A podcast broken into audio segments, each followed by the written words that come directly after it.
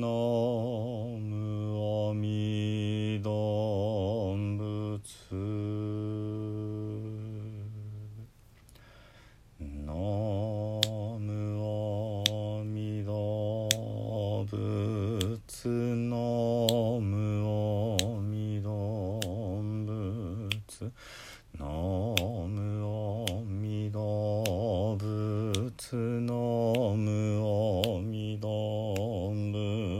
仏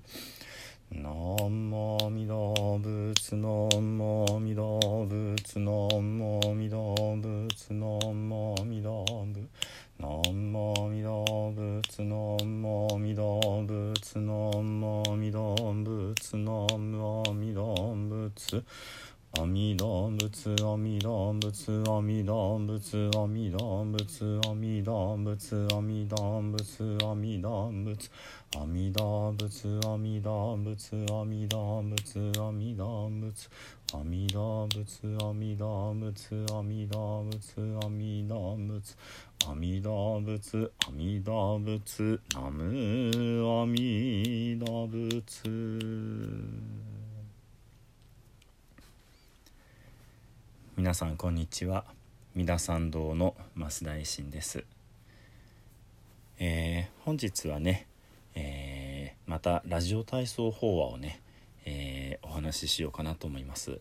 え令和元年のねラジオ体操法話ですから去年の夏にね、え7日間、えお話ししたお話になります。この令和元年はね、えー、どういうテーマでお話ししたかというとこれはねあの高尚寺の、え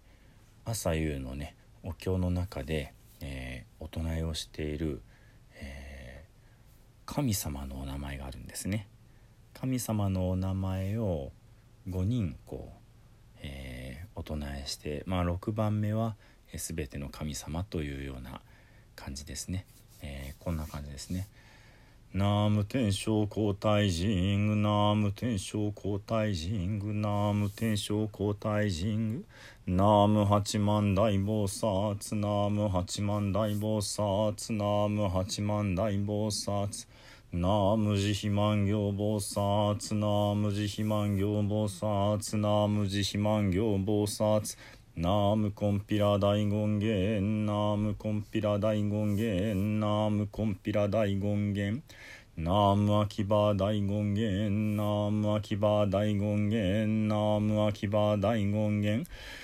ナム一切神儀ナム一切神儀ナム一切神儀鎮守海産五法書店以降埋蔵国家太平東山鎮守九女南寺寺院吉祥三宝交流両王九十利益上昇蘇願側室成就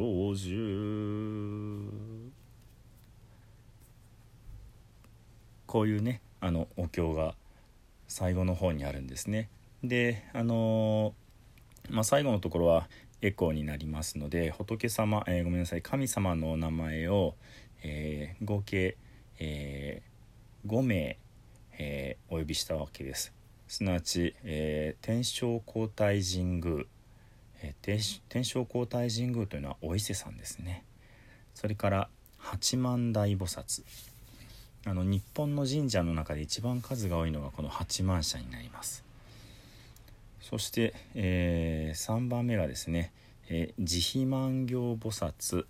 というね聞き慣れないお名前ですけれどもこれは調べるとね、えー、春日明神様になるそうでなるそうです、えー、藤原氏のね、えー、氏神様ですけれどもね。それから、えー、コンピラ大権現様。えー、コンピラ様っていうとね讃岐、えー、の、えー、コンピラ宮がね有名ですね。それから、えー、秋葉大権現様、えー、いわゆるその火のね、えー、日よけの神様で有名ですね、えー、この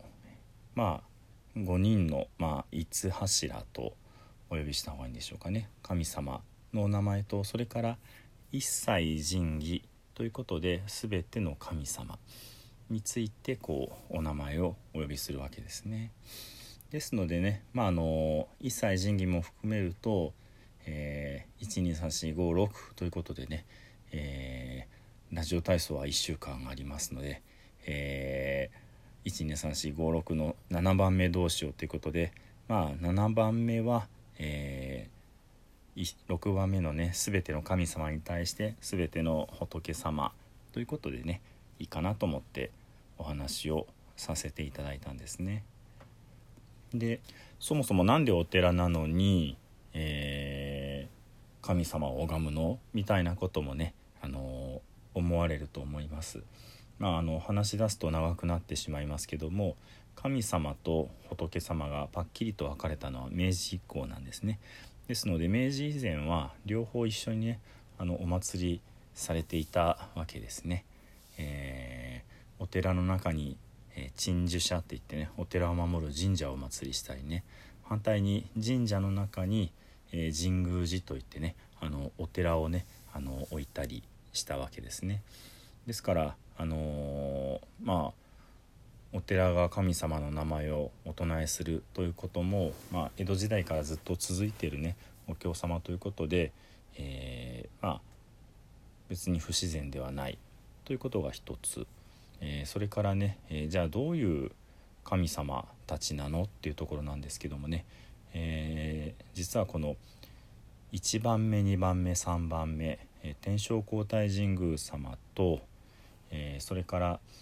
え八幡大菩薩様そして慈悲万行菩薩様、まあ、春日の明神様ですけどもこの三柱の神様を合わせて、えー、3つの神社の「社」三社というふうにね読んで、えー、あのそれぞれの神様の,、まあ、あのお告げってことがね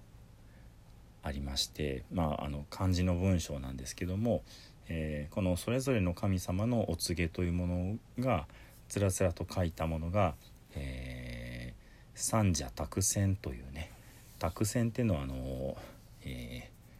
ーまあ、神様からのお告げなので、え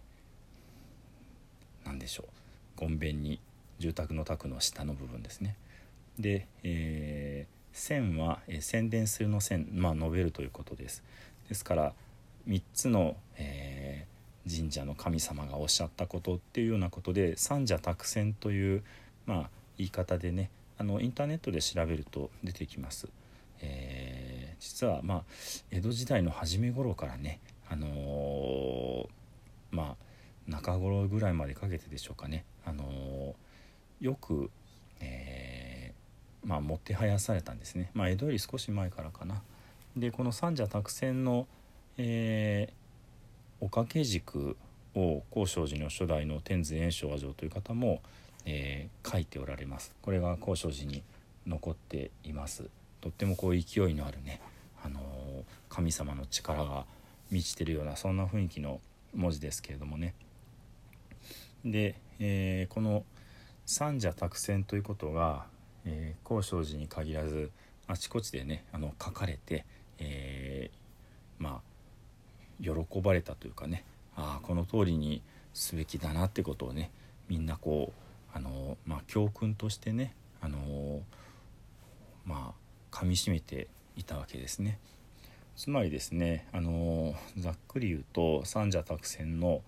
天正皇太神宮様お伊勢様は、えー、素直な心を喜ばれるんですね。素直な心そして八幡大菩薩様は今度は清らかさを喜ばれるそして慈悲万行菩薩様春日の明神様は、まあ、慈悲という言葉があるように優しさを喜ばれるわけですね。なので、まあ、三者託戦っていうと難しい感じがしますけれども、えー、お伊勢さんの喜ばれる素直さ八幡さんの、まあ、尊ばれる清らかさそして、えー、春日の明神様のようなお優しさこの3つをね私たちも、まあ、人の身でありながら身につけるべきだっていうねこんなまああの何て言うんでしょうね、えー、スローガンというかね掛け声のもと非常にこうあの繰り返し書かれてですね。であのあちこちでこの掛け軸をかけてねあのこうあらねばならないなってことを、えー昔の日本人たちはこう味わっていたわけですね。だから三者託戦の3つの神様を、えー、最初に置いてね宝生寺でもその3つが大事だっていうふうにねこう、まあ、考えていたわけです。でね、えー、三者託戦には、えーね、ではなくねその4番目と5番目がコンピラ様と秋葉様なんですね。なのでこれはどう考えたらいいのかなってところでねこれもいろいろ調べてみました。コンピラ様というのは、え、まず海の神様でね、あのー、えー、海でご商売される方々が大きな酒樽を奉納したりね、あのー、されることで有名ですけどもまあ海運それからもう一つね多分商売人の方々が拝んだっていうところからあると思うんですけども盗難よけなんですね。ですので、えー、まあ3つのね三者託戦はとても精神的な教えですけどもコンピラ様を拝むっていうのは、まあ、泥棒に入られないように守ってくださいというね、まあ、割とうん現実的なねあのご利益をお願いしてるのかなっていうふうに思いました。で秋葉様はですねさっき言ったように、えー、火難よけ火事よけですねですから泥棒と火事っていうとね屋敷を守る者にとっては最もこう恐ろしい、えー、ことの2つなわけですね。ですのでそういったことに合わないようにっていうようなね、あのー、まあそんな思いで、えー、この三者託戦にさらに2つ足されてるんじゃないかなっていうふうに思うわけです。まあ今日はちょっとね、あのー子供向けのラジオ体操法話に入る前に長々とお話をしてしまったので、まあ、ちょっとイントロダクションという感じになってしまいましたけども、えー、こういうね、あのー、毎日、えー、お唱えするお経の中に、え神様にね仏様ではなく神様にこう、まあ、お願いするというかね神様に誓うというかねそういった部分があるわけで、えー、素直にそして、えー、綺麗でで優しい心で泥棒にも気をつけて火事にも合わないようにということをねあの、まあ、気づいた時にはねこれはとてもいいことだなと思って、えー、ぜひ、えー、お子さん向けにねあのこういう話をするとあの何て言うんでしょうねお寺らしいえー、道徳教育お寺らしい人間教育ができるんじゃないかなっていうふうに思った次第です。ではねあの実際の内容はねまたあの次の機会の法話からお話をさせていただきますのでねどうぞ、えー、お楽しみにしていてください。では最後にね南無阿弥陀仏を十遍ご一緒にお唱えください土生十年